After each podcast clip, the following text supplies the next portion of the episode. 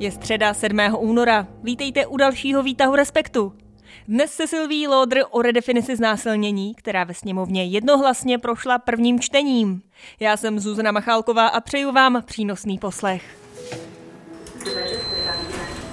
Výtah respektu? Dnešní Výtah respektu. Nejdřív krátké zprávy. Kromě toho, že dnes sněmovnou prošla v prvním čtení novela trestního zákonníku, tak poslanci odhlasovali i zavedení sedmiletého funkčního období pro nejvyššího státního zástupce, a to bez možnosti opakování. Vládní novela upravuje i pravidla pro odvolání nejvyššího žalobce, které by nebylo tak snadné jako doposud. Cílem té předlohy je podle vládního zdůvodnění hlavně určení jasnějších pravidel, protože momentálně je funkce vedoucích státních zástupců časově neomezená, s tím, že vláda je může odvolat i bez udání důvodu. Evropská komise zahájí řízení s Českem, které mělo při nákupu vrtulníků porušit směrnici o obraných zakázkách. Údajně má jít o nákup amerických vojenských vrtulníků za zhruba 17 miliard korun. Teď má Praha dva měsíce na odpověď a vyřešení nedostatků, na které komise poukázala.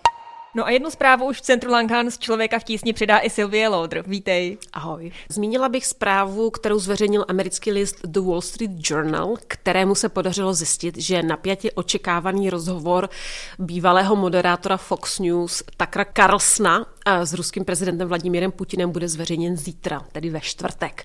Takže se můžeme těšit, a to slovo těšit dávám trošku do úvozovek, protože lze očekávat, že ten rozhovor bude pozoruhodný, ale myslím si, že ze všech těch špatných důvodů. Silvie, moc děkuji za doplnění a pojďme na naše dnešní téma, velmi významné.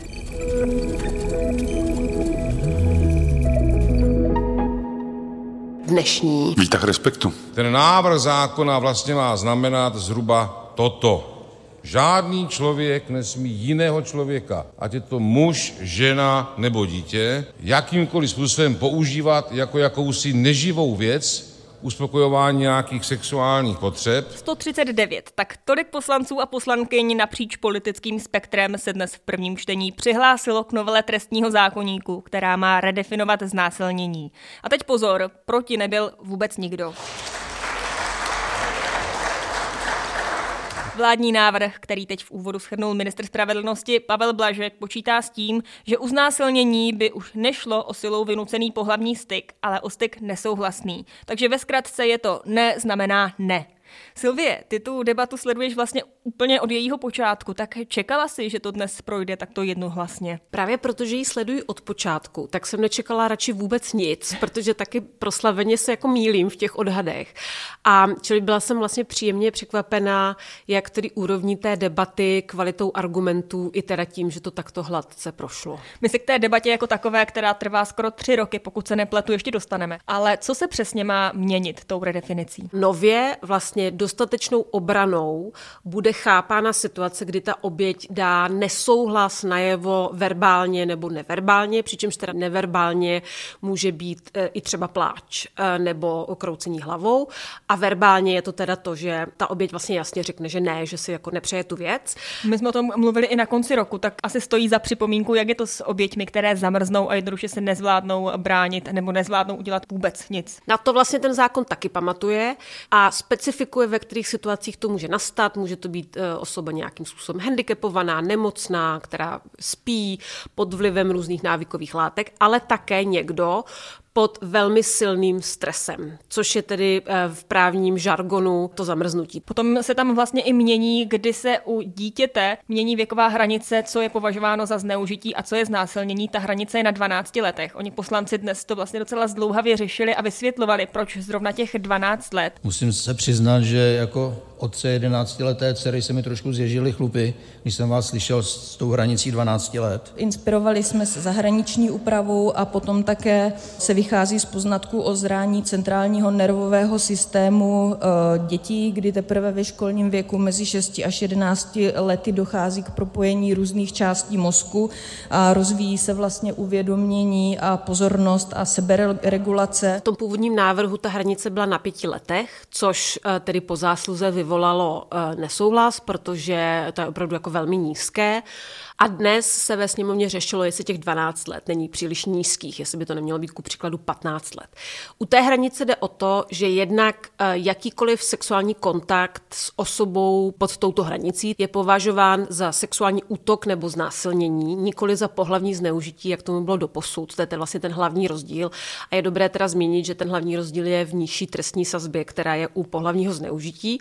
A zároveň se vlastně automaticky nebude zkoumat, jakým způsobem k tomu ta oběť přistupovala. Jinými slovy, nebudou se vyrábět znalecké posudky, jestli to dítě bylo zralé na to, aby chápalo tu situaci, nebo bylo zralé natolik, aby bylo schopné se bránit. Bude prostě automaticky považována ta situace za znásilnění. To je vlastně klíčový posun, protože dosud jsme se vlastně dostávali do velmi absurdních situací, kdy se skutečně posuzovalo, jestli jako osmileté dítě je schopné reagovat na situaci, kdy ho třeba znásilňuje jeho vlastní otec nebo dědeček, takže toto je další důležitý posun.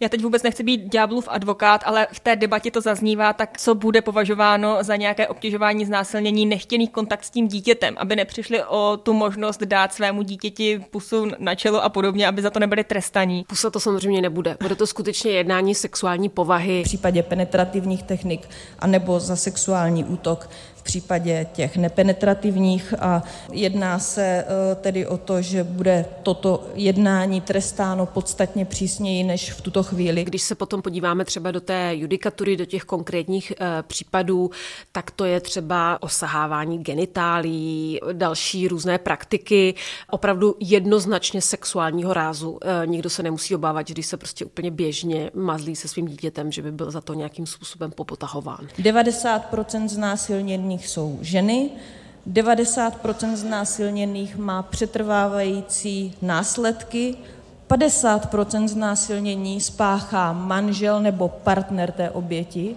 A dalších 40 spáchá někdo známý, koho ta oběť znala. V té novele trestního zákonníku se nově počítá s možností oběti nějakým způsobem u soudu vyjádřit následky, které tato věc měla na její život, což když zmíním třeba jeden konkrétní příklad, který se velmi řešil v poslední době, je to ten případ dívky, kterou znásilňoval její nevlastní otec, tak tam vlastně gro toho zmatení toho soudu bylo vlastně v tom, že ten soud se domníval, že to na tu dívku nemělo až tak jako vážné následky, kdyby dostala prostor u toho soudu vyjádřit, co to udělalo s jejím životem, tady tato zkušenost, tak si troufám tvrdit, že ten výsledek by byl odlišný. To jsou strašně důležité posuny, ty, o kterých tady mluvíme. Tak co na tom trvalo tři roky? To je vlastně hrozně zajímavé, jak to každá vnímáme trochu jinak. Eh, mně vlastně ty tři roky nepřijdou až tak dlouhá doba, protože to vnímám v tom dlouhodobém kontextu a měla jsem vlastně dojem, že ta debata je opravdu zablokovaná a není možné dospět k téhle změně. A musím přiznat, že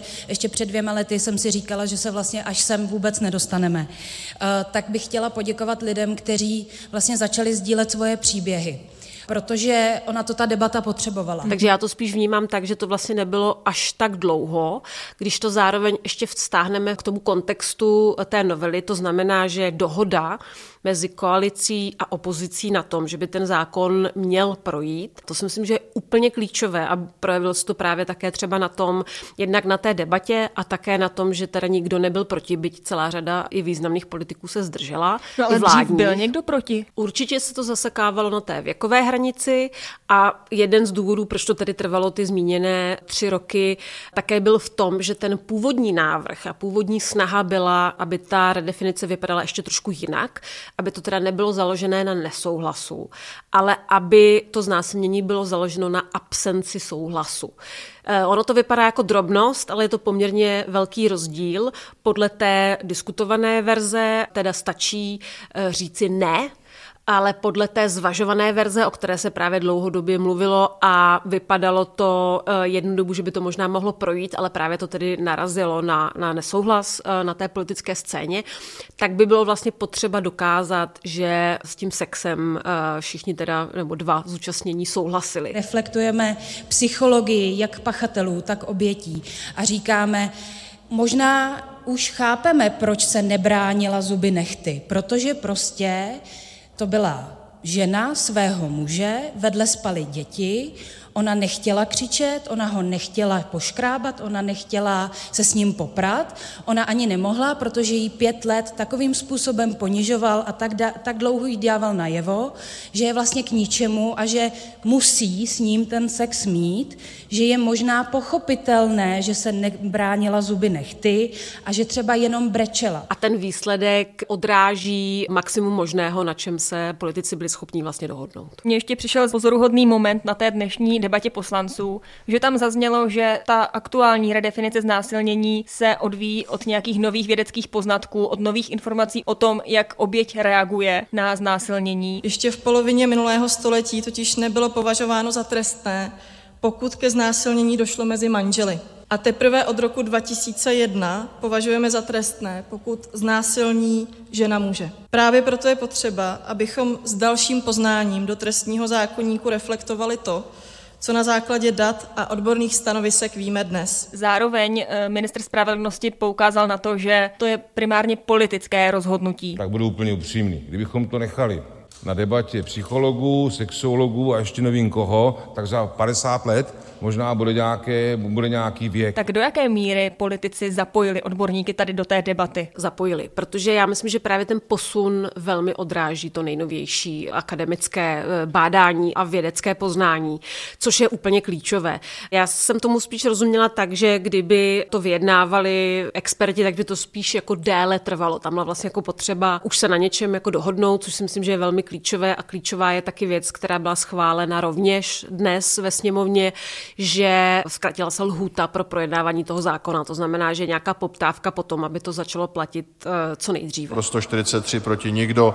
Já konstatuji, že s tímto návrhem byl vysloven souhlas. Samozřejmě, když si člověk promluví s experty na trauma zejména, tak si myslím, že by tam ještě viděli celou řadu dalších eh, otázek k řešení. Ale já bych to bral spíš tak, že po dlouhých letech, kdy ta debata byla zablokovaná, konečně máme významný posun. My jsme spolu nedávno ve výtahu mluvili o tom, že Senátem neprošla Istanbulská umluva, kdy část senátorů říkala, že stačí, když tuzemský zákon bude ošetřovat oběti nebo chránit oběti, tak máš pocit, že toto je první krok k tomu, aby se tak stalo? Tam je ještě zajímavá jiná věc. Ty odpůrci té umluvy vlastně dlouhodobě argumentují, že my tu umluvu nepotřebujeme, protože máme dostatečně kvalitní vlastní zákony. A teď jsme byli svědky toho, jak se koalice s opozicí, která se neschodne ani na tom, že dnes je středa, shodla na tom, že potřebujeme zásadní změnu trestního zákonníku. To znamená, že Právě. není pravda, Není pravda, že máme dostatečně dobré zákony.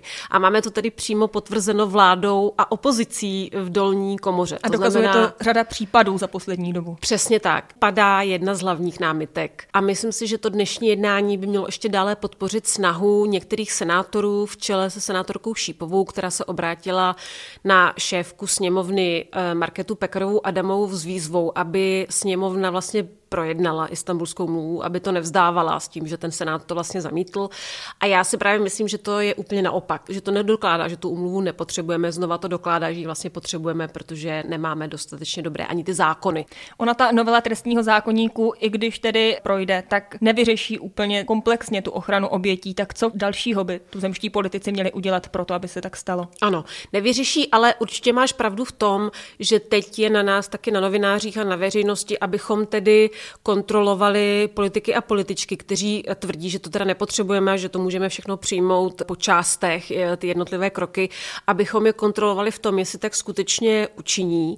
A já bych teda kromě té legislativní části zmínila právě tu praktickou podporu obětem, kde se asi nejsrozumitelněji eh, to dá dokládat na ku příkladu počtu asilových domů, které v Česku máme, nějaké zázemí pro ty oběti, kam se mohou obrátit. To znamená, že v tomto směru to samozřejmě neřeší ani ta eh, novela toho trestního zákonníku, byť samozřejmě je skvělé, že, že prošla prvním čtením. Silvě, moc ti děkuji za ten souhrn. Já děkuji. No a teď už zveme na web Respektu, kde jsou nové texty. Jeden z nich s přehledem filmu roku a tak jeden text od zástupkyně šéf-redaktora Andrej Procházkové. Já píšu článek o takzvaných slep žalobách. Možná jste o tom nikdy neslyšeli, takže to je dobrá možnost, jak si o tom přečíst, ale jsou to vlastně žaloby, které často podávají hodně bohatí a mocní aktéři proti veřejným kritikům, a ať už řad novinářů, aktivistů nebo obecně třeba veřejným postavám. Jsou to vlastně žaloby, které mají za cíl tak trochu umlčet a zmírnit tu kritiku, která proti těm bohatším subjektům nebo těm, kteří nějakým způsobem ovládají ten veřejný prostor a debatu, směřuje. Výtah. Jo. Výtah respektu. Co ještě jinýho? Dnešní. Výtah respektu. No a to je pro dnešek vše. V dalším výtahu Respektu se těším zase zítra v pět odpoledne.